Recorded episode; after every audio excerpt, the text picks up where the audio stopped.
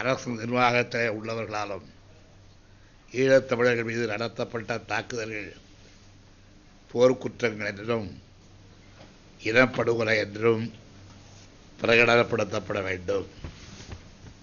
ரெண்டு நம்பகத்தன்மை வாய்ந்த சுதந்திரமான பன்னாட்டு ஆலயம் ஒன்றை அமைத்து குறிப்பிட்ட கால வரையறைக்குள் இலங்கையில் நடைபெற்ற போர்க்குற்றங்கள் மனித இனத்துக்கு எதிரான குற்றங்கள் பன்னாட்டு மனித உரிமை மற்றும் நிலைவான சட்ட வீரர்கள் மற்றும் தமிழர்கள் மீதான இனப்படுகொலை குறித்து விசாரணை நடத்தப்பட வேண்டும் என்று கேட்டுக்கொண்டிருக்கிறேன்.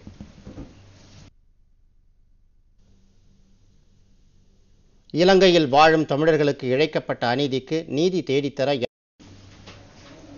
இந்த கூட்டணிக்கு உள்ள உறவு உறவு நீடிக்குமா என்பது சந்தேகம். நீடிக்காது என்பது உறுதி.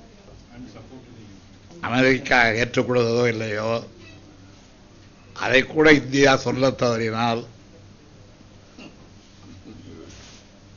அது இலங்கை தமிழர்களுக்கு இழைக்கப்படும் பெருத்த அநீதி என்று நாங்கள் கருதுகிற காரணத்தால் தான்